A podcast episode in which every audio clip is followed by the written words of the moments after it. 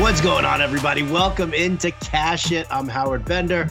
Adam Ronis by my side. Adam, what's going on, man? How you doing today?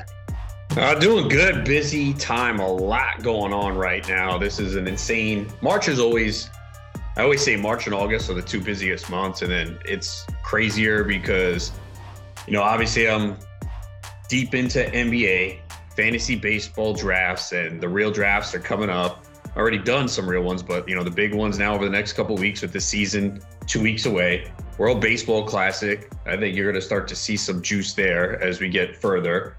NCAA tournament, NFL free agency. So it's just an insane time right now. Yeah, it really is. Are you into the NCAA tournament? Like, I don't know shit about college basketball. Like, people ask me stuff. I'm like, listen, there's a reason that I always have Dan Servadillo on the show, or today I've got, you know, because we're recording on Wednesday, my friend Jason Lisk, who works over for Team Rankings, he's going to pop by. I defer. I don't know shit about college hoops. You? No, I'm not an expert. I just, over the years, I follow it less and less, just because, you know, I'm so deep into the NBA. So It's been difficult. So, you know, I'll follow it. It's going to be tough this weekend, though, to watch all of it because drafts and Tout Wars and everything. So I'll definitely follow it, but it's going to be difficult to watch everything. I mean, it's really nice to kind of have it on TV while you work throughout the day, but I'll probably be out most of the day on Friday and Saturday.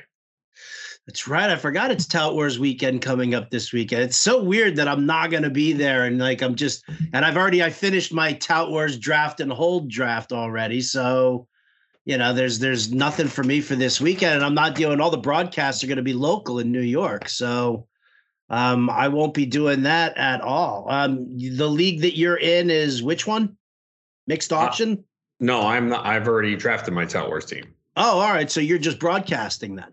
Yes. And that's right. Yeah, Saturday. And then the NFBC, I was supposed to be in Sunday, but they canceled this Sunday. And now I'm probably not going to be able to do the auction because the auction's Friday at 9 a.m. And I have work obligations, so I can't be there. So I'm going to hope to be at a main event on Saturday at 2 p.m. I'm going to have to rush from the Tout Wars broadcast to the NFBC draft to do the main event. Okay. All right.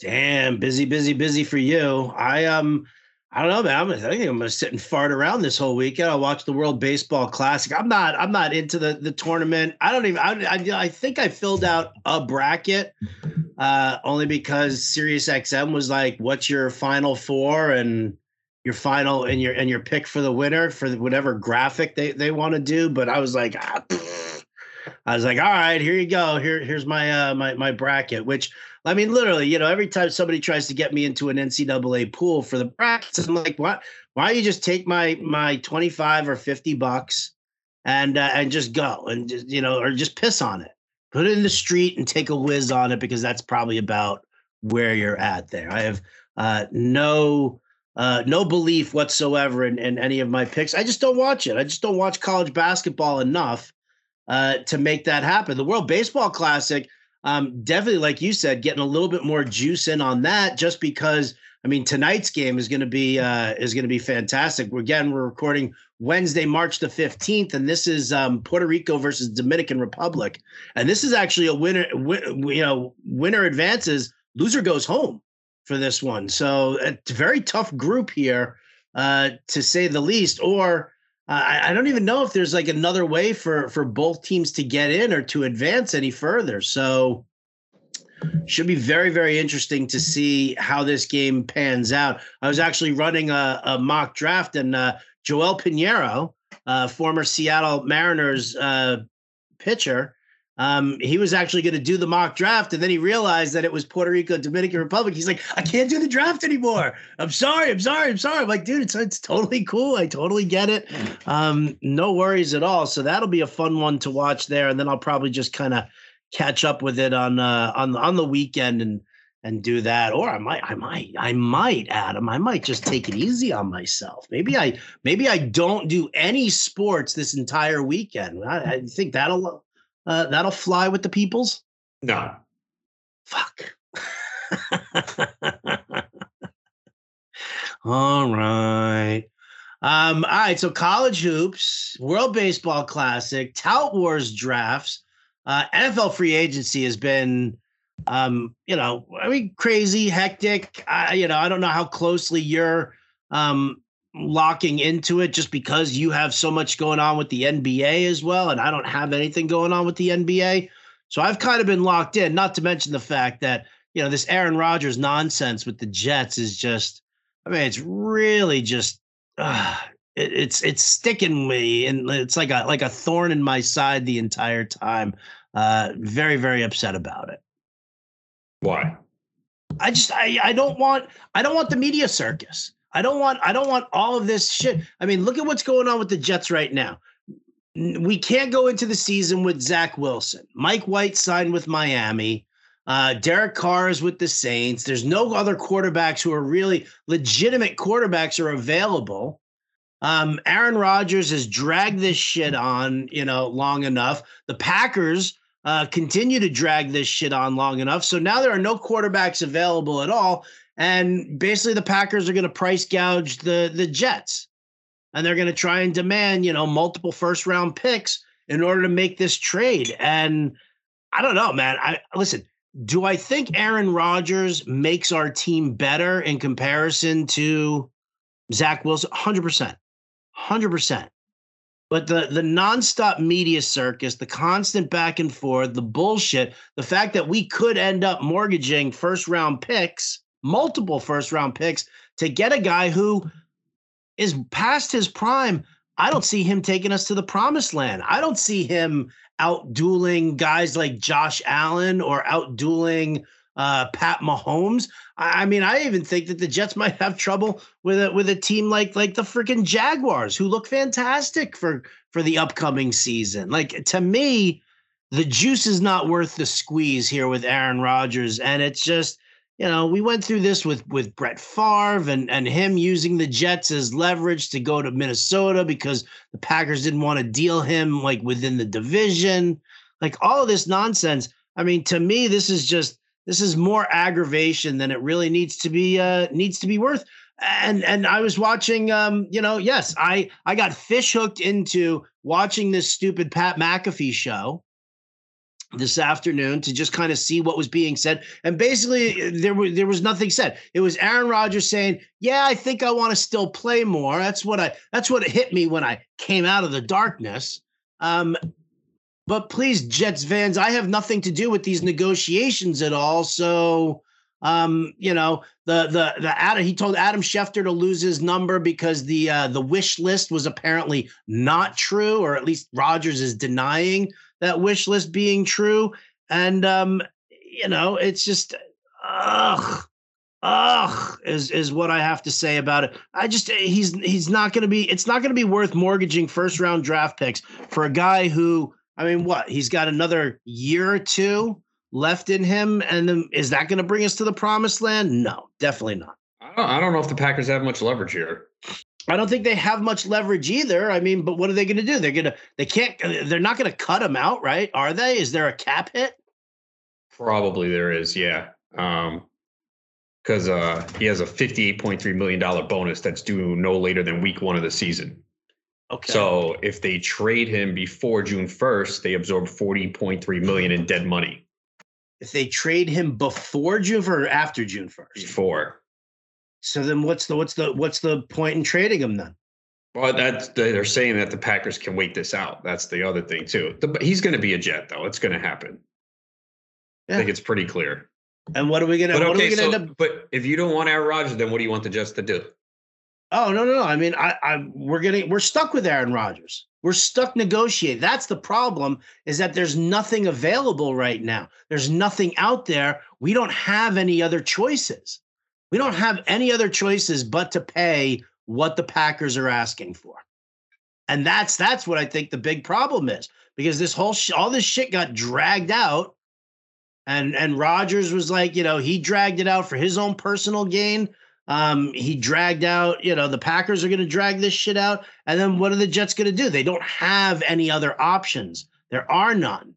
There are no other options around them for the NFL. Every other freaking quarterback, maybe Teddy Bridgewater's available. Do I want fucking Teddy Bridgewater at the Jets? No, I don't. But I don't want to give up 2 first-rounders for Aaron Rodgers. I don't think they're going to have to. I hope not, dude. I hope not. Meanwhile, I got Jim Bowden whining and crying on the show that your Cowboys haven't done anything on offense. They've shored up the defense, which is great, but they still have no fucking weapons. Yeah, I mean, it looks like they're cutting Zeke, so that'll free up some money. But yeah, they need to get a wide receiver. So whether it's through free agency, a trade, or the draft, they definitely need to upgrade the offense. Yeah, well, Stephon Diggs taken off the table. He restructured his deal with the Bills so that he can stay there. I know that was a player. What do you think you would have to give up in order to get DeAndre Hopkins? You know, I don't even know if I want Hopkins at this point. I think he's getting close to being, you know, he's an older receiver. He wasn't great last year towards the end. I don't know. I don't want to give up much for him. I'd rather get someone else if they have to give up a lot for him. Do you have any players in mind that you want to see? Probably in the draft. I think they could draft a receiver. Maybe Odell Beckham is a guy that seems that they're in on. Don't know if that's going to work out either. I don't even know if they're in on him. They didn't even go see his workout. Yeah, and they kind of shot away from him last year too. Yeah, I think there's something about OBJ that it's not sitting well with Dallas. It's a bad free agent market for wide receivers. That's the problem. Yeah, it is. Juju Smith-Schuster just signed with the Patriots today. Yeah, so, and he's not even that good. No, he's not. I mean, that was the big problem for the Jets also, is that this wasn't even a good year for free agent quarterbacks. A horrible year. Horrible. So the Jets just need, you know, I know Aaron Rodgers wasn't great last year. He did play through a thumb injury, but they don't even need the Aaron Rodgers MVP level. They just need a competent quarterback that can just keep the offense moving. I mean, you saw how bad it was last year with their quarterback situation and how great the defense was. But the other problem is the AFC is so tough. That is the problem. You have so many good teams in the AFC, whereas in the NFC, you don't. It's more wide open there. Yeah. Oh, I definitely agree with that, which is why, I mean, like, you know, all these idiots I was arguing with Salfino, Michael Salfino on Twitter yesterday, because I was just like, this is a crock of shit. This is terrible. And he's sitting there, he starts, you know, he's telling me that, you know, Jet fans don't understand, and he did the math and this and blah, blah, blah, blah, blah. And I'm like, dude, your math is fucking ridiculous. It's not true. You can't sit there and talk about how many wins Aaron Rodgers is worth when he's playing for the Packers versus what he would be worth playing for the Jets. It just doesn't, like, football shit doesn't translate like that. And so, you know, he's going off on it. And I was like, at one point, I was just like, you know what? Fuck this. Let's just agree to disagree, just like we did when you were fucking telling me that Adam Gase was a decent coach and the Jets were going to be fine with Adam Gase. I was like, so what kind of fucking bullshit is that? Unreal. And I just think that there are delusional people out there who think that Aaron Rodgers in a Jets uniform puts us on track for the Super Bowl. Makes them a better team, obviously, because their quarterback play was atrocious last year. And they don't need Aaron Rodgers of 5 years ago at the MVP level. They just need a quarterback that's going to manage the offense, keep the offense moving, not turn it over. And that's one thing about Rodgers. He's always been good at protecting the football, not turning it over. Yep. I mean, I, like I said, I'm not saying that it's not going to be an improvement. It has to be an improvement. You couldn't get any worse than what our QB situation was last year. But I mean, are we saying that that's like automatically going to translate to the playoffs? No, it's not.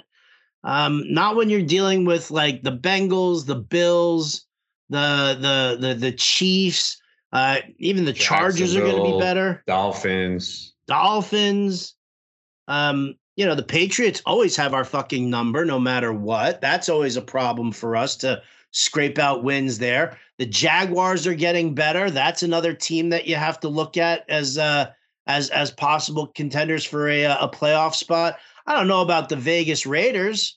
with Jimmy Garoppolo over there. But like you said, it's so tough. The grind in the AFC is so much tougher than it is that, you know, even with the improvement at QB, I think you need Aaron Rodgers to be vintage MVP Aaron Rodgers in order to make it to the fucking Super Bowl.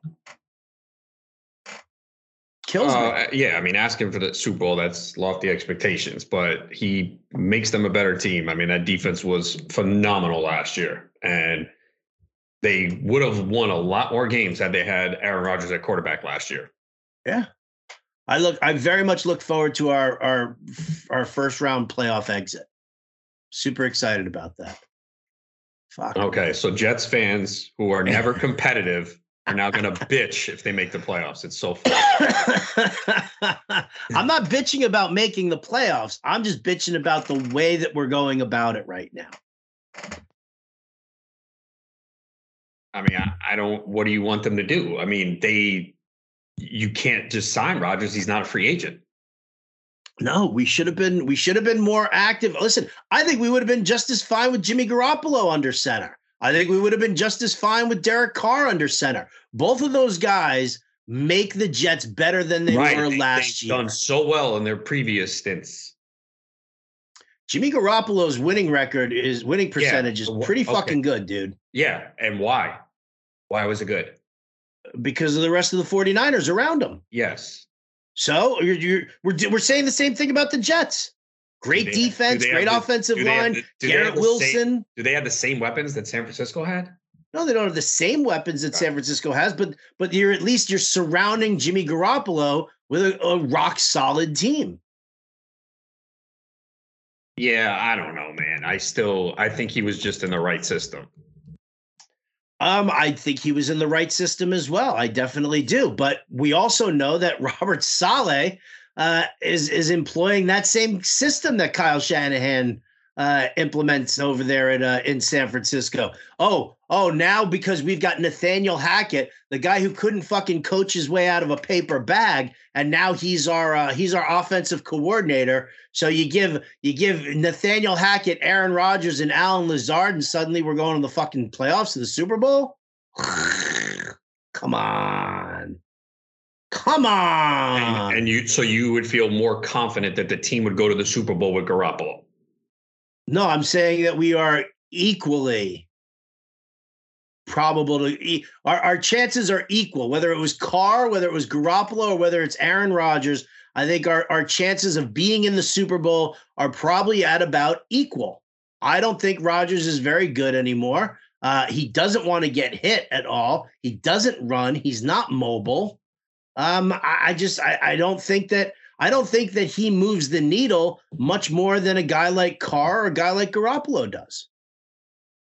Garoppolo has a very difficult time staying healthy. So you're talking about quarterbacks that don't want to get hit. He can't stay on the field, and Carr is mediocre. Yeah. And Aaron Rodgers is mediocre right now. This will be the best set of weapons he's had in years. Yeah. Well, he has not had good wide receivers. I don't know. Does he have really that great set of weapons? We don't know what Breece Hall is going to be like coming off of the ACL injury.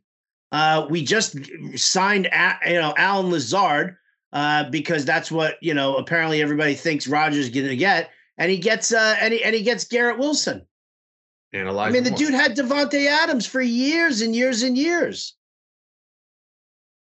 Okay. So you're going to say that there's significant. This is a significant upgrade in weaponry. First of all, he had Devontae Adams. That was the only receiver he had. What did he have last year? 2 rookie receivers, 2 inexperienced receivers, no tight end. He didn't have anything, and he played with a bad thumb. Listen,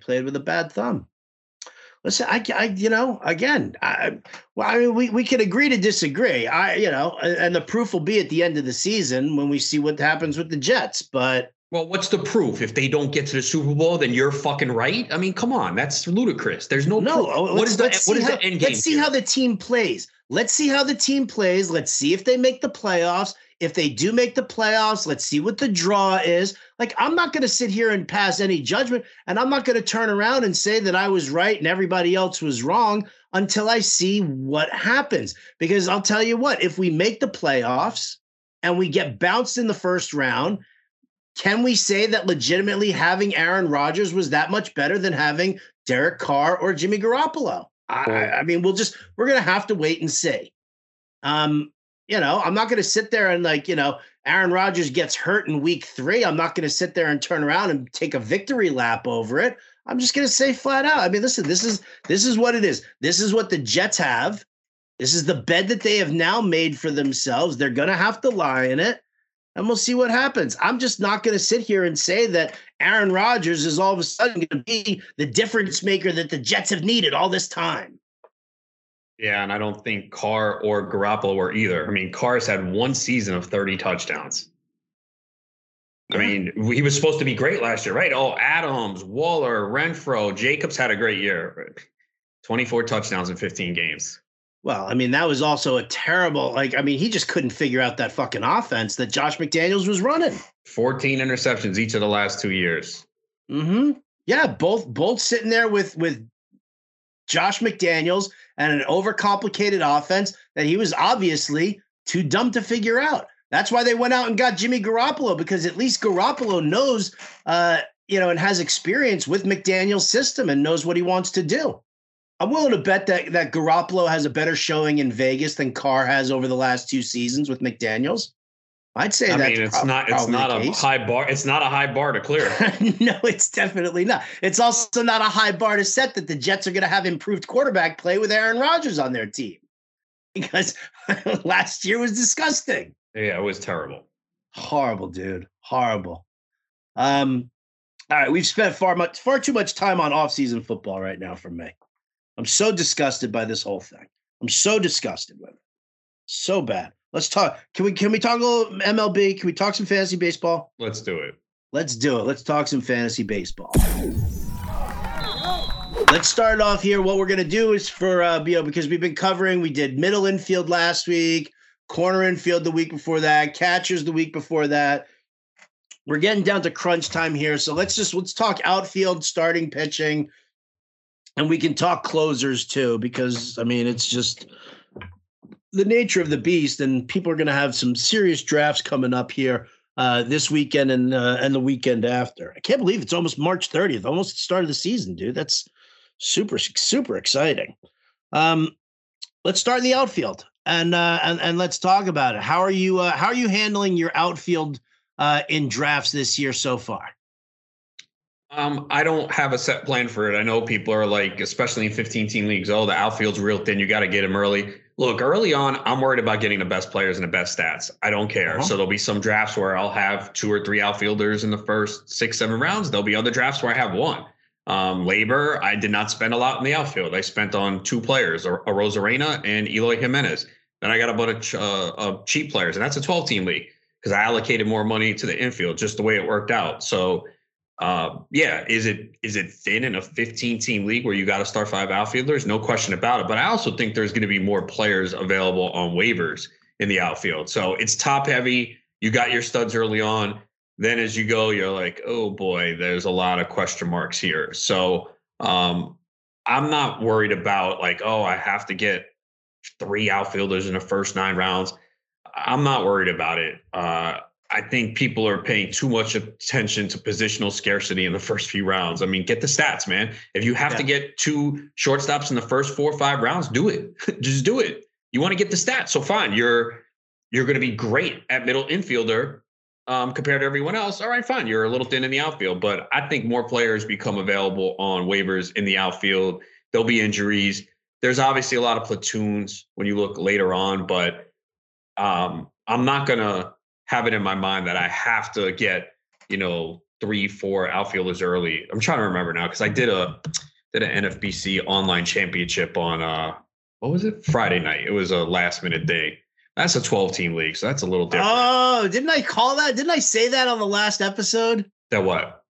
That you were going to jump into another draft. You were like, I don't have anything for a little while, and I was like, you're jumping into something else. You're gonna do it. Well, I was asked to do it, so I said okay. So I did start out with. You can't just admit that I was right. Okay, no, I can't. I started that draft with 2 outfielders, actually. Picking 7, Kyle Tucker fell, and I was surprised. I was like, oh, shit, click the button. and Mike Trout in round two. That's disrespectful. Yeah, I mean, look, we all know the deal with Trout, right? But when he's on the field, man, I mean, he did steal a base in the WBC too. I'm not saying that's going to happen, but Trout, even if he plays 120, 130 games, going to put up sick numbers. So I started two outfielders. I didn't get my third one until round 13. So again, I'm not really, and that's a 12-team league. But yeah, I mean, look, there's some decent outfielders late that you can get. So I'm not really too worried about it. I'm going to take the best players early, and like I said, it might be three outfielders in the first 9 rounds. If not, I'll figure it out. I mean, let's look at some tiers, because I think what happens is that you look at it and you just look at the top outfielders: Acuña, Julio Rodríguez, Judge, Soto, Tucker, Alvarez, Trout, Mookie Betts. Right over there. I mean, I think Trout's a first rounder still. So, I mean, if other people aren't going to think that way, then, so be it. Let them be morons about it. But I think so. Those 8, I think, are all first round picks, all of them. And I think that's probably where everybody kind of freaks out about it. I think that there is definitely a drop off after you get past that. You go from that top 10, and think about, Lewis Robert, Michael Harris, Schwarber, or Rosarina, Mullins, in that top 15, Eloy, and then you're talking like Adolis Garcia. So all of a sudden now there's a drop off after the top 10 or the top 8 or 9. And then you've got, another drop off, I would say, like right after the top 20, when you start looking at guys like Kwon, Seiya Suzuki, Tyler O'Neill, Santander, Stanton, McCarthy, Castellanos. I'm comfortable with guys in that range there. Beyond that, who if you didn't take a third outfielder until round 13, you said, who was your outfielder? Ian Happ. Okay. Which I have him 33rd in my rankings for the outfield. Yeah, so that's solid. Not bad. That's not bad that he lasted that long. Yeah, he's a solid outfielder, man. Little pop. He stole 9 bases last year. Improved that average. So Seiya Suzuki, I like a lot. It's the injury, man. He fell to the 13th round of this draft. He's going to obviously miss some time beginning of the year, but he really improved late in the season. He was a guy I was going to be targeting like round 7, round 8. And obviously I have to back off a little bit now, but I still might be interested in him at the right price. I think, I know we're going to do pitching after, but Joe Musgrove to me has fallen way too far, bro. I took him in this draft in round 10 as my third starter. It doesn't sound like he's going to miss much time. It's a toe injury. It's not an arm. So, some of these injured guys are going to be a little bit of a bargain. But I also don't like to go into the season with already. I think you could do it with one player. You don't want to do it multiple because more injuries are going to come to your team. Yeah. Oh, I'm definitely, even if you're talking about, if it's a 12-team league with unlimited IL spots, well then, then I'll grab Musgrove. I'll grab Tyler Glasnow. If I know that there's not like a huge issue and these guys, could be back, sooner than later. I'm fine with doing that. But yeah, I've never been one of those guys who drafts the injured player just to stash him away. So I get you on that one there. So give me some mid-tier outfielders who you find yourself, kind of landing on. Obviously, it's always every draft is different and whatever, but once you get to those middle rounds, there's always certain names that just pop more for you. Based on where you are in your draft. Yeah, I think Lars Nootbaar is interesting for the Cardinals. I think Lourdes Gurriel. Riley Green I haven't drafted yet, but I see he's been having a pretty good spring. I think Austin Meadows has a bounce back. Garrett Mitchell from Milwaukee. I know he was dealing with a little bit of a hamstring. Oscar Colas from the White Sox. He's got to win the job first. I think Jesse Winker could have a good year in Milwaukee. I'm willing to take a chance on Jared Kelenic. Price really hasn't gone up too much. I just wrote up on that about Kelenic being a post-hype sleeper. The article's at fantasyalarm.com. I did a debate with James Grande, and I took the pro Jared Kelenic. I love me a post-hype sleeper, man. When everybody's off of a guy like that, I love it. Although this hot spring, everybody's like suddenly bringing him back. I know, because his price has definitely gone up. Trying to think, I'm trying to find where he went in this draft. I know I got him in a draft champions recently, but that was like, he went in round 17 of a 12-team league. Look, and that's fine, man, because you're not investing much, man. In a 12-team league, too, I will say this. I think we spoke about it. Yeah, we did. It was one of the sound bites. But in a 12-team league, man, you're going to make more cuts. You have to be quick. There's always going to be more players available on waivers. So it's not a big investment in round 17 for Kelenic. If it doesn't work out, you quickly move on. I like Jake Fraley in Cincinnati. Little power, little speed, great park. Even later, Jorge Soler. I think we could see the power from him. He can bounce back. Manny Margot, I like. Let's see, TJ Friedel from Cincinnati, and Oswaldo Cabrera from your Yankees.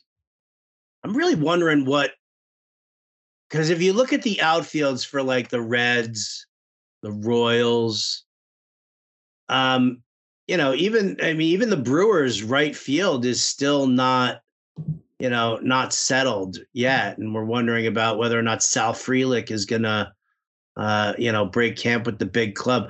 I mean, it's very interesting that, you point out guys like Friedel and Fraley because, the question is are they going to see the at-bats that you want? And then because then you have to look in and say, well, does Cincinnati or Kansas City, do they have anybody to bring in to play those spots? And unfortunately, I don't think either team has anything really much behind it. Yeah, I think you'll see those guys get playing time. I mean, it probably, they got Myers, who's going to play, although he can play first base to start with Votto not ready. Got Friedel out there. Senzel never stays healthy. Fraley, I think a name to keep an eye on. I don't think he's going to start the year with the team is Will Benson. I just took him in like round 34 of a draft champions league. He's got some elite power, big guy, 6'5", 230, came over from Cleveland.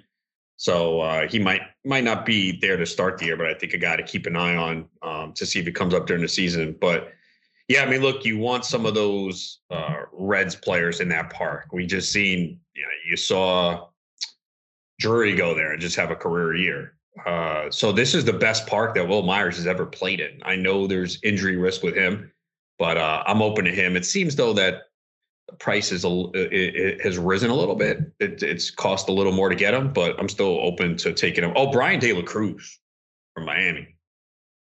They love him over in Miami. Like they've locked in on him as their starting left fielder. His September last year, and it's 1 month, but they said he struggled. They sent him down to the minors to work on pitch recognition, specifically the changeup. Boy, he came up, and his StatCast numbers were ridiculous. So definitely like him as well. So yeah, I mean, look, there's some decent guys that you can get late. They're all not going to hit, but willing to take a few of them. Yeah, I mean, listen, I'm in on a lot of those names. I don't know how you feel about Michael Conforto in San Francisco. I kind of like the spring that he's having right now. He's, he's shown some nice power there. I agree with you that I would like to see Austin Meadows on a rebound. I don't necessarily know if that's happening.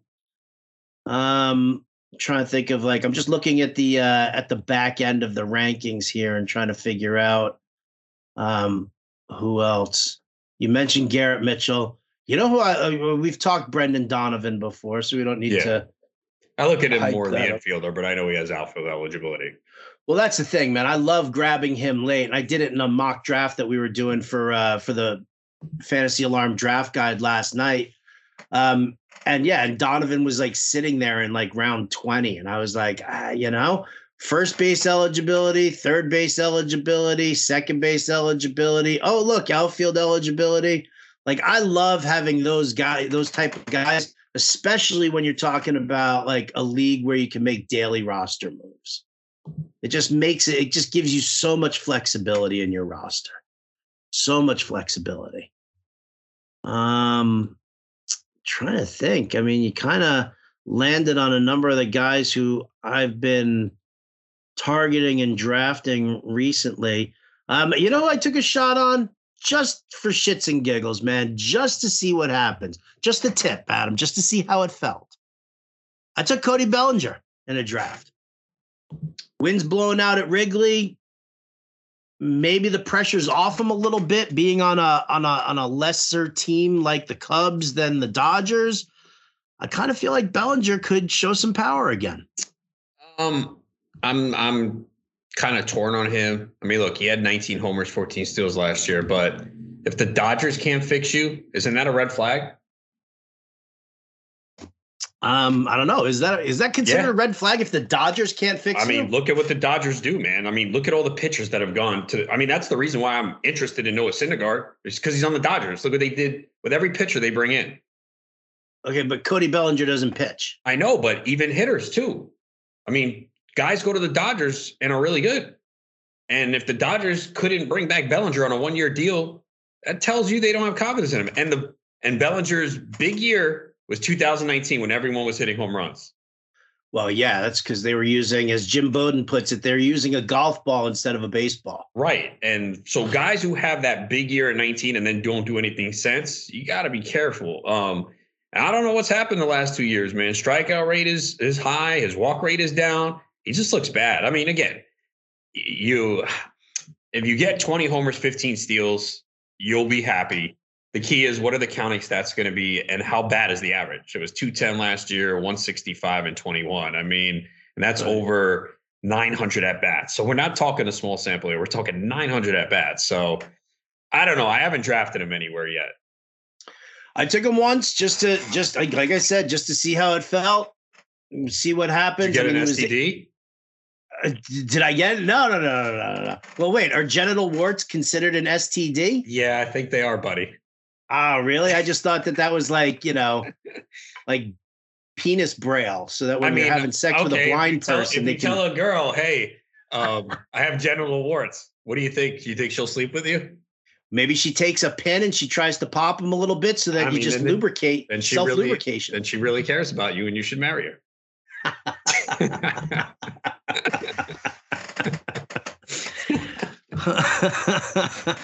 And this is why we get nominated for awards.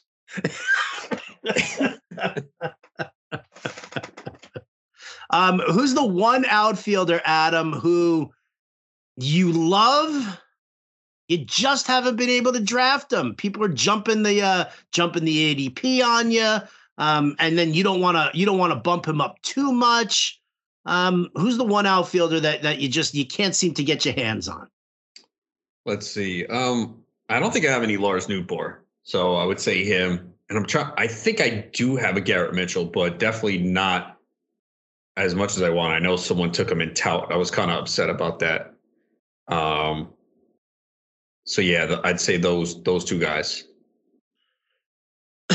Those two guys. For me, it's Taylor Ward. Oh, I took Ward in Tout. It's OBP. I took him in Tout. I think it might have been early, but again, you got to throw that out the window because it's OBP. I think I took him in round 7, I believe. But yeah, I like him. I like him a ton. I like him leading off. I love the fact that he'll have Trout and Ohtani hitting behind him. He's going to get plenty of pitches to see. He's going to get plenty of, time on base. The runs scored should be great. I'm not looking at him for stolen bases because why would you run him if you've got Trout and Ohtani right behind him? But yeah, man, like I've got him like just on the cusp of my top 30 for the outfield. And I just never seem to be able to get him in drafts. People just keep jumping on me and I'm like, all right. I mean, I'm not going to reach too high up for him and push him to a spot where he really doesn't, where it's not affordable or, you're not getting any value out of it. Yeah, he's because the outfield is kind of thin, like in my 12 team, he went in round 9. Actually, one pick before me, I might have taken him had he fell to me. And then in the realm of, you know, there are times where you're just really fucking happy that you're drafting in January and February, because the helium on Jordan Walker is not. He went in the 8th round of a 12-team mock last night. The 8th round. Mine, he went first pick of round 8. This was Friday night. So this was before the shoulder issue, which is apparently not a big deal because I believe he's back in the lineup now. Yeah, he was back in the lineup yesterday, actually. Right. So, yeah, man, I mean, it's just such a high price. Yeah. I've got him in tout. I didn't take him until late. I think I've got him in like 3 leagues. And I don't think I went higher than like the 17th round for him. And now I can't fucking get him. Yeah, now forget it. And then once they make an official announcement that he makes the team, it's going to be even higher because the same thing happened with Julio Rodríguez last year. And I think that's what people are doing. They're like, oh, Julio Rodríguez all over. I don't think it is, man. I don't think it is either. I mean, I love Jordan Walker. I really do. I think that it's, you know, it's fantastic play, but you know, you know, big league pitchers are going to figure out, like, that's the thing right now is that you look at Jordan Walker and it doesn't look like he's got any holes in his swing, which is very impressive for a guy who's what, 6'5", 6'6"? Yeah. To have a guy who's like that tall. Yeah, bigger strike zone too, didn't play in AAA. You know, played at A, high A, and double A all last year. So skipping AAA. I mean, look, he's been impressive so far in the spring, but you're paying for the ceiling right now, and it's only going to get worse. You know, the price is only going to go up if they officially announce he's making the team. Yeah. What about Corbin Carroll? I've seen Corbin Carroll now go in the 5th and 6th round. I've seen him go in the 3rd and 4th round, and I think he's another guy that's – yeah, man. Like, again, I know they just signed him to a contract, 8-year, $111 million deal. We know he's got insane speed. You could just watch him, and, yeah, he's fun to watch. But I don't know if the power is going to be there. The speed will, but, yeah, people are paying a very high price tag. And we did see him a little bit at the major league level last year, 27% strikeout rate.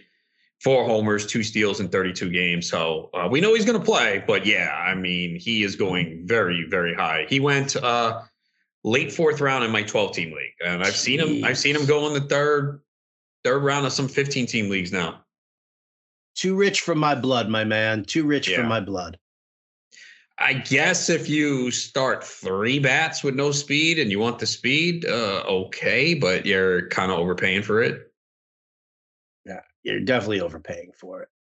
No, I mean, look, you look at last year. See, and that's the thing. People were like, well, look at Julio Rodríguez. Look at Bobby Witt. Okay, and there's a lot of rookies that don't come through. I'm all for taking them, but you're talking about high price tags now for these guys where you need them to hit their ceiling. Well, isn't that, I mean, that's kind of the way that most rookies go right now. I mean, it really has. I remember when it was it 2001 when Pujols came in? Basically from out of nowhere, third base for the Cardinals. They said that they were going to send him back down. They finally turned around and said that they were going to, you know, hold him there. And with the season that he had from that point on, and I mean, it's kind of crazy, but from that point on, the elevation of rookies has been tremendous. And then when you get guys like Trout and Harper coming into the league, I mean, now it's like, it's insane. So yeah, to see Julio Rodríguez produce like that last year, and now it's like now Corbin Carroll and Jordan Walker all have like these crazy high price tags, and you know you see the elevation of rookies. I'm not anti-rookie by any stretch of the imagination. I love rookie power hitting third baseman. Yum yum yum yum yum yum yum. But yeah, and I was in on Witt last year. I got him in a couple leagues. Julio Rodríguez, I didn't get anywhere, but I had him ranked very high. I had him, even when I had him top 30 in the outfield. So everyone else was just going like crazy for him. So I couldn't get him, but I definitely had him ranked high. Once the inflation starts, once the helium starts for rookies, it's really tough to contain. So, all right, let's go from the outfield to the pitching. Let's talk about it here. Again, I mean, obviously there are a lot of schools of thought where you can wait on pitching. You got to attack pitching, you know, early. I found that in a 15-team league, I don't mind taking a pitcher or two on the early side. And we can combine starting pitching with closers at this point, because the high-end elite closers like Hader, Diaz, and Clase, these guys are going like late second, early third round. I've seen these guys go. So, you know, I'm in a 15-team league, I'm fine doing that. In a 12-team league, though, I don't mind waiting on the starting pitching a little bit more. Yeah, I think you can. I'm trying to get one of the top closers, and I've been pretty successful in doing that. Tout Wars actually waited till round 6 and got Felix Bautista. Actually, there was a couple guys that went ahead of him that I have Bautista ranked ahead of. I don't know if that was because people were concerned with Bautista's, you know, injuries, but he did make his spring debut on Monday or Tuesday and was fine. So maybe he goes back up, but I was considering that I waited. And got two pitchers in rounds 4 and 5, and then came back with Bautista. I was happy. In my 12-team NFBC Online Championship on Friday, I took Raisel Iglesias round 5. I really like him a lot. So I'm trying to get one of those top closers for sure, and then I'll kind of piece it together, take a chance on someone late, work the waiver wire, because a lot of those mid-tier closers suck or don't have the job. But I do want to try and get one. Yeah, I think we're pitching – You can wait a little bit this year. You know, I think there's some good pitchers in the rounds 4, 5, and 6 that I have confidence in. And there's solid pitchers throughout the draft. So I'm not going to take an extreme approach where I'm going to, start with 8 bats. I don't think I'm going to go like that, but I think you could start with 3, 4 bats and then grab some pitching along the way. You also kind of always say you got to read the draft room. Like when I was in Tout, I could see, I'm like, okay, they're pushing pitching down. So I started with 3 bats, and then I said, okay, now I like a couple of the arms here. So I'm going to come back with 2 arms and a closer, and it worked out. So I think it all depends. I like my online championship, I waited till round 4 for my first pitcher, got Iglesias in round 5. And then there was I seen another run of pitching and wanted to grab one of those arms. So, yeah, I think you just kind of want to see how the room is playing it. You know, it's always important to know your competition. You're in your home league. You know how it goes. You know the run on pitching usually. And if it changes, you kind of just read the draft room and draft accordingly. Yeah, and in a 12-teamer that I did last night, again, you know, mid-second round, Corbin Burns, Garrett Cole. I had the second pick overall. Started off with Acuña. Then in the second round, Burns, Cole, and Alcantara all came off the board. I took Lindor, and then it came back around for me for round 3, and I was debating taking Edwin Diaz there, but I didn't. I was like, all right, let me see what happens here as far as the closers go. I'll make sure that I attack in 4 or 5 if I have to. So I grabbed Matt Olson. You know how much I love him. I grabbed him in the 3rd, and then 2 picks later, Edwin Diaz came off, then Verlander. And then it was like late in the draft, McClanahan, Clase, all 6 in a row here. McClanahan, Clase, DeGrom, Strider, Woodruff, Scherzer, and then Mullins. Then it was Nola. And by the time it got to me, Hader was still on the board. Boy, Nola went that late. Nola went, fifth pick of round 4. That is a steal. In a 12-teamer. Nola is just so reliable, man. The guy goes out there, makes starts. I know if you look at his numbers, they're kind of erratic from year to year. He had the 4.63 ERA 2 years ago, although a lot of that was kind of some bad luck, but the guy's made at least 32 starts in 4 of the last 5 full seasons, excluding 2020. And doesn't walk guys, strikeouts are solid. You know you're going to get around 200 innings for him. I just think he's a real reliable pitcher. Very reliable guy, no doubt about it. You can build a great staff, you know, around him and use him as your ace. I agree.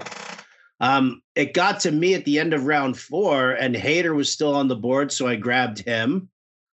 And then Bieber went. And so then it was my pick again. I was like, do I go for a starting pitcher here? And I'm looking, it's like, you know, Rodon, Manoah, Wheeler, Fried, Cease, you know, I mean, good guys, but guys that, you know, weren't like really crazy. So I was like, ooh, Luis Castillo's likely going to be, you know, he could be available to me for my pick. And wouldn't you know it, he went the pick right before me. But so with round 6 and 7, I started off my starting pitching, Framber Valdez and Zach Gallen, two guys who I like a lot.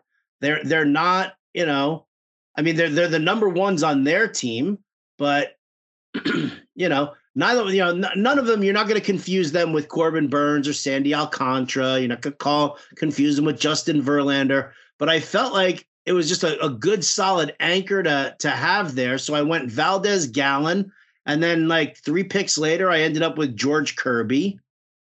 And then 4 picks after Kirby was in the 10th.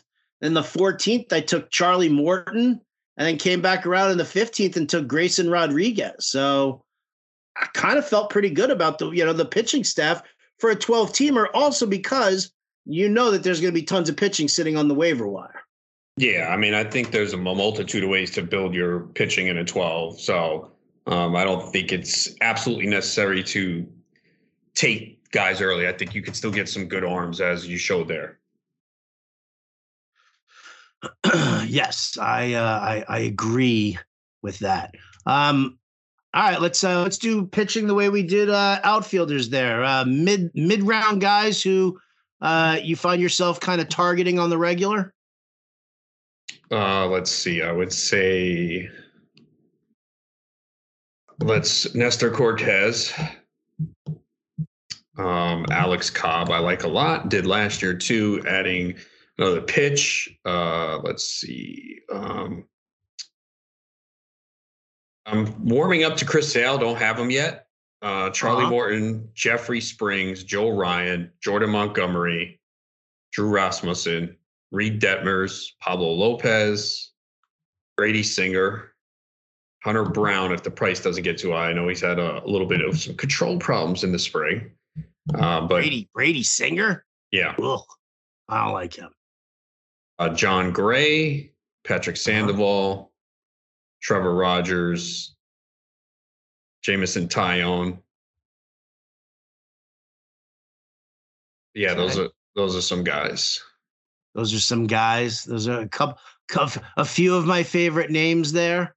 Let's see. I don't mind I like Nick Lodolo. I love him. I think he's worth looking at. I like Joe Ryan's uptick in velocity. I might give him a look. I do like Pablo Lopez. They're also for the Twins. I know that there's risk involved as far as the shoulder goes, but I don't hate that. What do you think of Jesus Luzardo this year? I like him. I mean, you know, not a great team, not a great defense, but you know, definitely has good stuff. And when he's healthy, he's been good. Yeah. I like Jeffrey Springs. I don't mind Drew Rasmussen. I'm going to take a shot on Patrick Sandoval. I know 2 years ago, everybody was all hyped about him and he didn't deliver. I think a lot of people forget the fact that he's only 26 years old still. His thing is just improving command. Like he's got a nasty changeup. His walks have always been a problem for him. He does not give up home runs at all. He allowed 8 home runs last year at 148 2/3 innings. His career home run per nine is 1.01. It was 0.48 last year. I guess the thing with him is the whip, and because of the walks, because I had him last year in a couple leagues, he had a 1.34 whip. So it's going to take cutting down those walks, because those walks are what keeps that whip at where it is, 9.4% walk rate last year. So that's going to be the key. He's got to improve that to take that step up, because I think a lot of people don't look at whip enough, and that was his problem. So I'd like to see him throw more first pitch strikes. It was only 58% last year. Got to get that higher. But he's got a lot of ability. I guess the other thing is Angels look like they're going with a 6-man rotation again, so that limits the 2 start weeks. Are they going to do that? Are they going to do the 6-man rotation? You got to figure if they don't have the intent to sign Ohtani, or re-sign Otani, then it makes more sense for them to just stick with the five-man rotation and get as much out of them as you can.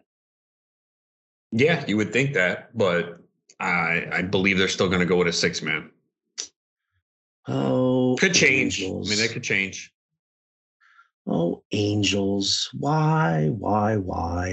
I'll take a shot on Sean Manaea late. His ADP is really low. You want to talk about like how the Dodgers fix players? I like how the Giants fix players as well. You know, yeah. And Farhan Zaidi, when he brings somebody in, like, you know that the due diligence is done on the player. So I might actually take a look at Sean Manaea because, I mean, obviously I love that ballpark for him. And I mean, it's super spacious. And, you know, even the right-handed bats, it's not an easy home run for them. It really is not in that park. So I'll take a look at Sean Manaea a little bit later on in drafts. Who else? I'm seeing if I can look further down, but no. Ooh, Zach Eflin with Tampa Bay. Yeah, I even liked him with Philly, but going to Tampa should be good for him. Another team that knows what they're doing. I mean, they've turned Rasmussen around. They certainly have. All right. Starting pitching, closers. I think we've done closers ad nauseum, haven't we? Yeah. I mean, very few at the top, and then you're really going to have to piece it together and pay attention to depth charts. And you're going to have to take several shots on setup men or guys that look like they could be the closer. That's what I've been doing. Jimmy Herget took late, Reynaldo Lopez. So take chances with guys like that. Hopefully they get the closer role. If not, cut them and move on. I can dig that one for sure. As I sit here with all these shares of Jose Leclerc. Yeah, I got one. Oh, boy. All right. Well, I think as far as drafting goes, people, listen, you know, at Adam Ronis on Twitter, at RotoBuzzGuy on Twitter. You got questions, you know, you're sitting in your draft room. Fantasy Alarm, we've got a on our Discord. If you subscribe to Fantasy Alarm and you're part of our Discord, we've got a fantasy baseball draft room specifically that if you're in there and you're drafting, you got questions, we guarantee you somebody's going to answer it and answer it in a very, very timely fashion as well. So, you know, if that's worthwhile to you, you know, you might as well just subscribe, get all the MLB DFS, all the other shit that we throw out there. I mean, there's tons of stuff at Fantasy Alarm that you're not going to want to miss for sure, including all the NBA stuff that we've got. Let's hit a little NBA before we get on out of here. Adam, what are you looking at for this weekend as the NBA season starts to wrap up a little bit more? Yeah, I mean, now it's just the constant daily situation with players being ruled in and ruled out. So we're seeing players rest on back-to-backs. Anthony Davis wants to play, but the team doctors and medical staff don't want him to play back-to-back. So, you know, he was in a great bounce-back spot on Wednesday after two bad games, and I liked his props. It came through. So, yeah, I'm just going to, you know, look for some value spots. Maybe you're going to look at the stars when they're playing in big spots. And then, you know, with Dallas, they've been without Luka Doncic and Kyrie Irving. So Jaden Hardy and Josh Green are two guys to look at for DFS and props because they have to do so much more with those guys out. So, yeah, I mean, we had a situation with Cleveland. They were without Donovan Mitchell and Jared Allen. So you're kind of just looking for spots with teams that are shorthanded. You know, Devin Booker's been crushing it because Kevin Durant's is still out. He's going to miss time. Giannis came back, played back-to-back two huge games. I've been saying it for most of the year. I like Milwaukee to come out of the East, and now they have a three-game lead over Boston. Boston's been struggling lately. Denver's been struggling. So, yeah, I mean, we're just looking for spots with the stars in a good spot and, you know, some value when players are out. That opens up props that could be lower on the board because those players have not had typical numbers. And Mikal Bridges for the Nets, man, this dude is just like, his prop last night was 24 and a half points. And once again, he had 34. Yeah, he had 34. So since he's averaging 28.1 in March, and we're getting his prop at 24 and a half, 25 and a half. I believe they play Sacramento on Thursday. Go keep hammering it, man. I mean, the guy has had his last seven games, 38, 33, 30, 10. And that's only because they played him in the first quarter and sat him the rest of the game. And the coach, Jacques Vaughn, before the game said, yeah, we're probably going to monitor Bridges' minutes tonight. The books had his prop at 24 and a half. After that quote came out, it went down to 19 and a half. So that was the telltale sign. And he played 12 minutes the first quarter at 10 points. Then he came back with 34, 25, and 34. So he's averaging 19 shots from the field in the month of March, and that's with that game where he played one quarter and had 13. So he has become the main guy for the Nets, and they're going to continue to put his number at 24 and a half, 25 and a half, man. We just got to go over. And same thing for his teammate, Spencer Dinwiddie, on assists. It was at 8.5 on Tuesday night, and he had double digits his last three games, 11, 16, and 11. So, and the Rockets are a team to look at too for some props. Jabari Smith has been playing phenomenal, rookie who has really come on strong, three straight double-doubles. So his points, rebounds, look at, and Kevin Porter as well, just recently came back, rebounds and assists. And then, the usual, Joel Embiid keeps crushing. Yeah, so the West is going to be an interesting finish. It's all bunched up. Seeding is going to be crazy. I mean, now all of a sudden Golden State is the 5th seed. They started to play better. They've won 7 of 10. We know Phoenix will be dangerous with Durant. So I thought the West was kind of wide open, but I'm starting to think there's only like 3 teams that could come out of the West now. Yeah, kind of figured it was going to narrow a little bit. At some point or another, all of a sudden everybody starts realizing that, yeah, it just kind of, they could, but not, no, probably not. All right, well, cool. Adam's article drops on PicksWise.com for some props on Friday. Make sure you take a look at that. Again, everything over at Fantasy Alarm for the draft guide, for the MLB draft guide, that's all free. Just go to fantasyalarm.com. You see the banner right there. It points you in the right direction. If you're interested in doing any mock drafts, I'm running a couple between now and the start of the season. So you can hit me up at howard@fantasyalarm.com or RotoBuzzGuy on Twitter and tell me you want in. Adam, enjoy the Tout Wars broadcast this weekend, man. I hope you have a blast with everybody. Yeah, hopefully. First time they're doing it live since 2019. Hard to believe. Really is hard to believe, no doubt. No doubt. Well, that's what happens when you get all those old guys and COVID's going. Yeah, everybody's, nobody wants to take any chances. Or all us over 50s are at risk. Yeah, not good. We're all over 50 and we're overweight. All right, well, that's gonna do it for us here on Cash It. As always, thank you everybody for listening, for liking, subscribing, all that fun stuff there. For Adam Ronis, I'm Howard Bender. We'll catch you next time.